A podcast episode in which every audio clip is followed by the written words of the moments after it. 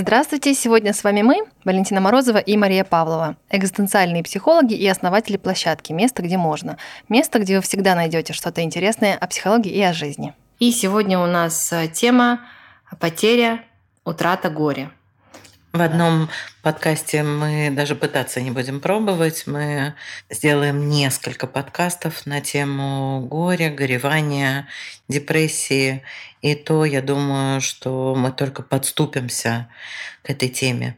Может быть, потому что вообще процесс горевания – это один из центральных процессов психической жизни. И в норме, и при многочисленных э, патологиях психических и в процессе психотерапии. И вообще это часть человеческой жизни, горевания. А, и говорить об этом можно очень много. Мне бы хотелось, может быть, поговорить о психологии э, утраты. Мне бы хотелось поговорить о том, когда что-то пошло не так, когда процесс горевания не может завершиться, в частности, о самом частом феномене при неразрешенном процессе горевания – это депрессии. И, э, может быть, поговорить еще в одном подкасте про то, что же такое работа горя. Да, из чего она складывается, как к этому традиционно подходит и так далее. Угу. Тогда, может быть, мы начнем а, с термина потеря. Когда мы говорим потеря, утрата, о чем мы говорим? Мы говорим о лишении чего-то очень ценного, очень важного, что было составной частью нашей жизни, нашей стабильности и о внезапном исчезновении этого из нашей жизни. То есть что-то очень ценное, очень нужное, то, что стабильно присутствовало в нашей жизни. И сейчас этого нет утраты может быть, и это самое распространенное, мы чаще всего об этом думаем, это потеря близкого человека. Это то, что задевает всех, это то, с чем сталкиваются все, а, с горем по поводу а, потери близкого. Но утратой на самом деле может быть все, что угодно. Да? А, когда мы с тобой говорили об этой теме, ты говоришь, ну и мобильный телефон, это потеря мобильного телефона, это тоже потеря. Да, вопрос в том, какое влияние эта потеря оказывает на текущую и дальнейшую жизнь. И в случае горя мы говорим об очень значимых потерях, очень значимых утратах. Более того, я могу сказать, что утратой и потерей может быть даже то, чего никогда в жизни не было. Хм, это как? Это то, чего хотелось бы, но оно так и не произошло. Или человек не видит для себя перспективы в будущем это обрести. Да? Но что имелось внутри психически через желания, фантазии, надежды, ожидания и так далее. Мы будем говорить об этом подробнее сейчас, когда будем говорить о психологии горя. Маша, а расскажи, пожалуйста, про э, психологию горя. А, то есть, когда мы что-то теряем, ну, это значит, что у нас что-то было. Как это вообще формируется у ребенка? А, ну, здесь надо поговорить от печки. Я вообще люблю от печки. И я постараюсь, чтобы это от печки не было очень громоздким. Но, тем не менее, а, мы начнем с младенца и с его взаимоотношениями с самыми главными объектами в его жизни. Самые главные объекты чаще всего это мама, да, но это может быть любой ухаживающий человек. И этот человек, находясь рядом с младенцем, а, сталкивает младенца с тем, что младенец очень нуждается а, в этой заботе, любви, а, в этом нежном контейнировании, да, и благодаря тому, что у младенца это есть, его первоначальный мир, состоящий из слитого «я мать», со временем начинает дифференцироваться. Я отдельно, мама отдельно. А благодаря тому, что все идет более-менее хорошо, мать заботящаяся или какие-то другие люди рядом заботящиеся, ребенок получает в основном э, э, удовлетворение своих потребностей. И если еще эти близкие его любят и вкладываются этой любовью в отношения, да, взаимодействуют с ребенком, замечают его, с самого начала признают, что он пусть еще и не очень развитая, но уже личность, то все это будет способствовать тому, что рано или поздно, где-то начиная около года и чуть позже, у ребенка появляется внутреннее представление, внутренний образ этих хороших объектов. Да? Это позволяет ему гораздо раньше года еще переносить расставания, небольшие расставания с мамой. Да, вот она э, сейчас она заботится, гулит, вместе с ним разговаривает или переодевает его, и она его оставляет одного и выходит. Да? И ребенок, если все в порядке, далеко не сразу начинает плакать, потому что он, во-первых, удовлетворен, а во-вторых, он начинает ее постепенно, это не сразу происходит, но постепенно он начинает ее себе представлять. Вот ее голос, он может продолжать его слышать, ее ласку, там ее взгляд и так далее. Если мамы нет слишком долго, он начинает кряхтеть, потом кряхтение переходит в нытье, нытье переходит в крик. Да, вот когда это нытье переходит в крик, ребенок уже не справляется с ее отсутствием. Но таких расставаний и встреч на протяжении детского развития бывает очень много. И ребенок постепенно научается обходиться какое-то количество времени, если что-то его сильно не беспокоит, один, за счет того, что он научается представлять себе мать. Да, а представлять внутри себя. И вот постепенно из этих представлений со временем складывается внутреннее знание об объекте да, внутренний объект.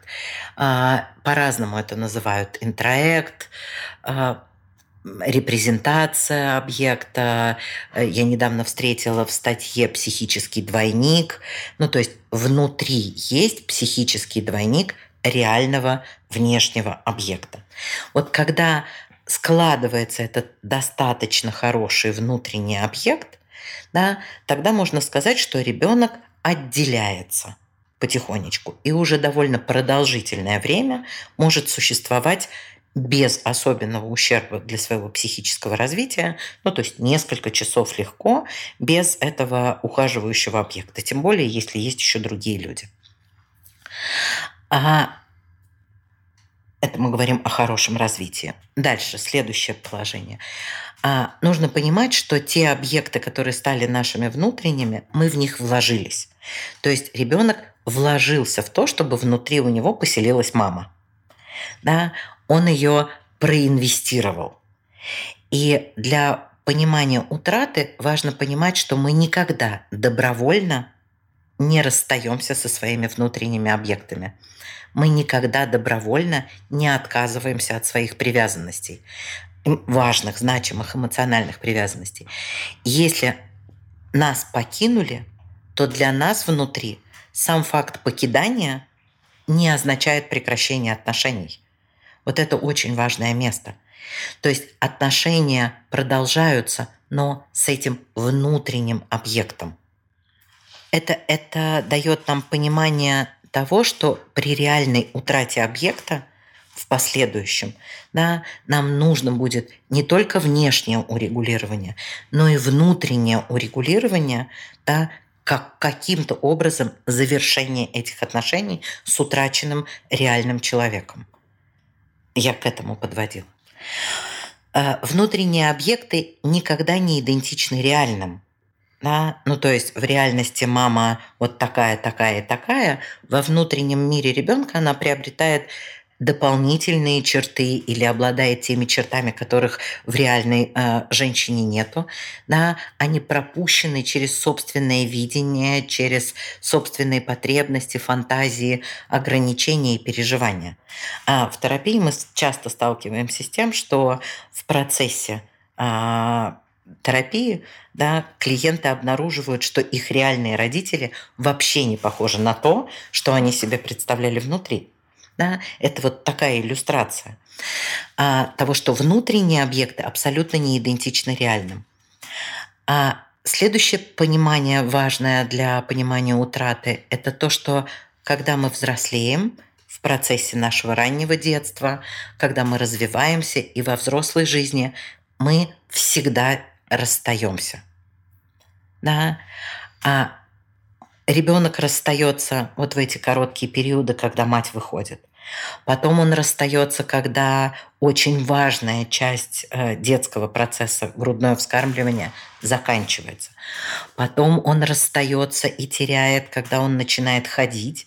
Мать меньше нужна, потому что он чуть меньше, но все же меньше. Да? И это тоже потеря. Потому что, с одной стороны, мама нужна меньше, и он переключается на то, что у него есть другие значимые взрослые, а с другой стороны, он ощущает это как потерю.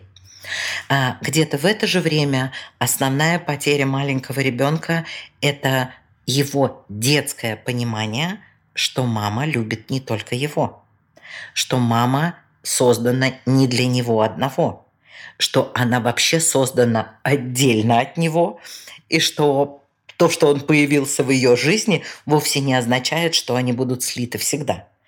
И это грустное осознавание очень для ребенка, потому что он сталкивается с тем, что у матери есть другие потребности и желания, не связанные с ним. И это очень важная потеря, потому что ребенок фактически теряет часть своего космоса. Потому что до этого он в той или иной форме, но удерживает фантазию о, о том, что он с мамой единое целое. Дальше, э, взрослея, в норме ребенок э, продолжает переживать потери. Я уже сказала о, об утрате надежды, что мама будет любить только его одного. А, следующий по развитию утрата, например, собственного всемогущества. На каком-то этапе а, ребенок чувствует себя всемогущим. Он надеется, что он может управлять взрослыми, он надеется, что он может управлять миром. И отчасти это компенсирует очень большую уязвимость ребенка, его зависимость. Он очень маленький, он так зависит от этих взрослых. И фантазии всемогущества помогают ему справляться с собственной уязвимостью. Но рано или поздно он наталкивается на то, что он не всемогущий. Он теряет это всемогущество, сталкиваясь э, с требованиями реальности. Дальше следующая потеря, когда э, ребенок начинает понимать, что он не может быть и того пола, и другого пола. Он не может быть одновременно как мама девочкой и одновременно как папа мальчиком. То есть он сталкивается с тем, что он должен смириться с тем, что пол один. Да? То есть он, это тоже часть утраты всемогущества. Здорово было бы обладать двумя полами одновременно, но, увы. Дальше он сталкивается э, в эдиповой стадии с утратой надежды заполучить себе любимого родителя целиком в свое полное пользование.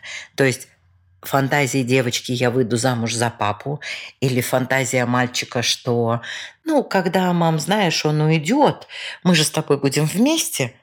Вот эти фантазии тоже заканчиваются, и ребенок сталкивается с тем, что нет, эти взрослые будут продолжать жить в паре, а мне остается что-то другое. И это тоже очень тяжелое переживание и тоже связанное с утратой. В данном случае с утратой надежды. Да? Но так или иначе, а, в этом взрослении ребенок поступенчато переживает очень много потерь. Если рядом с ним вменяемое, здоровое, любящее окружение, если у него есть полная семья, куча родственников, так или иначе он, во-первых, находит утешение в этих потерях.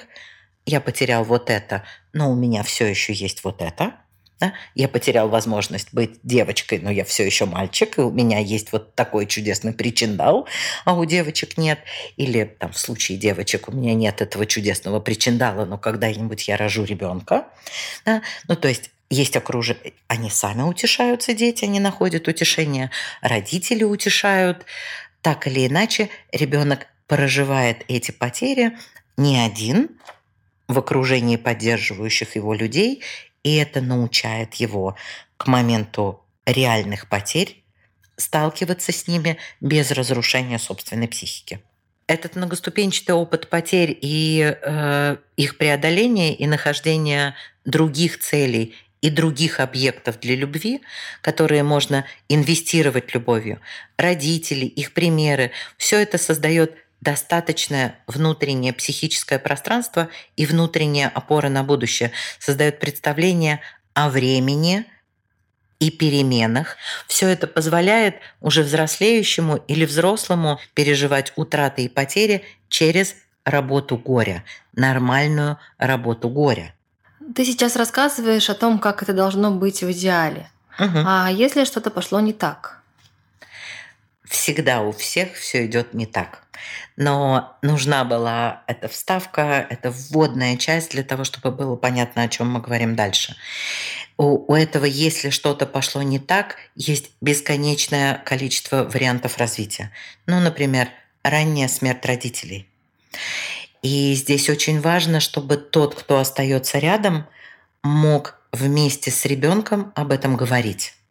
Да, чтобы называл, вещи назывались своими именами, и во всех подкастах э, наших с тобой это звучит, вещи должны быть названы своими именами, и чтобы тот, кто находится рядом, действительно находился рядом, давая ребенку выразить то, что с ним происходит. Обычно маленький ребенок очень плохо выражает и вообще способен осознать, что же произошло. Ну, например, если а, я знаю историю, где э, значимый родитель умер, когда ребенку было три года, и об этом потом почти не говорили. То есть отец был, и отец исчез. Горе матери было таким большим, что с ребенком это не обсуждалось. То, что ребенок наблюдал, он видел страдающую мать, он не понимал отсутствие отца, и это отсутствие не было осмысленно. При этом были какие-то его чувства. А где он? А куда он делся? А я скучаю. Но ребенку трех лет очень сложно это формулировать. Ему должны это помогать формулировать взрослые. Да? Таким образом, это остается с огромным количеством вопросительных знаков, удивления, непонятости, напряжения, непонятной грусти – все это опять консервируется, да, и переходит э, в дальнейшее взросление. И любая следующая потеря, да, будет вызывать эхо вот этой потери. Да, ну, то есть к вопросу о том, если что-то пошло не так. А чем младше ребенок, тем труднее будет ему справляться с этой потерей. Кажется, что легче. Ребенок же ничего не соображает да, но на самом деле тем труднее, потому что у маленького ребенка еще не сформированы психические инструменты, которые бы помогали с горем справиться. Эта задача ложится на тех, кто рядом. А на самом деле сюда же относится я рассказала вот все это так хорошо и в нормальном развитии, причем, конечно, очень коротко, очень общо, но тем не менее. А что, если нет нормальной заботы? Если нет а, нормальной психи, нормального психического и физического ухода у ребенка, если родители алкоголики. И вот здесь вот потерей, утратой является само неприсутствие этой заботы.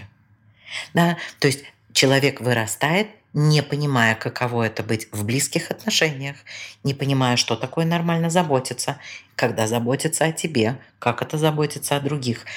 И когда он вырастает, и это начинает проявляться в его взрослых отношениях, там он может столкнуться с переживанием потери того, чего у него никогда не было. А, или э, что-то пошло не так, насилие в раннем возрасте.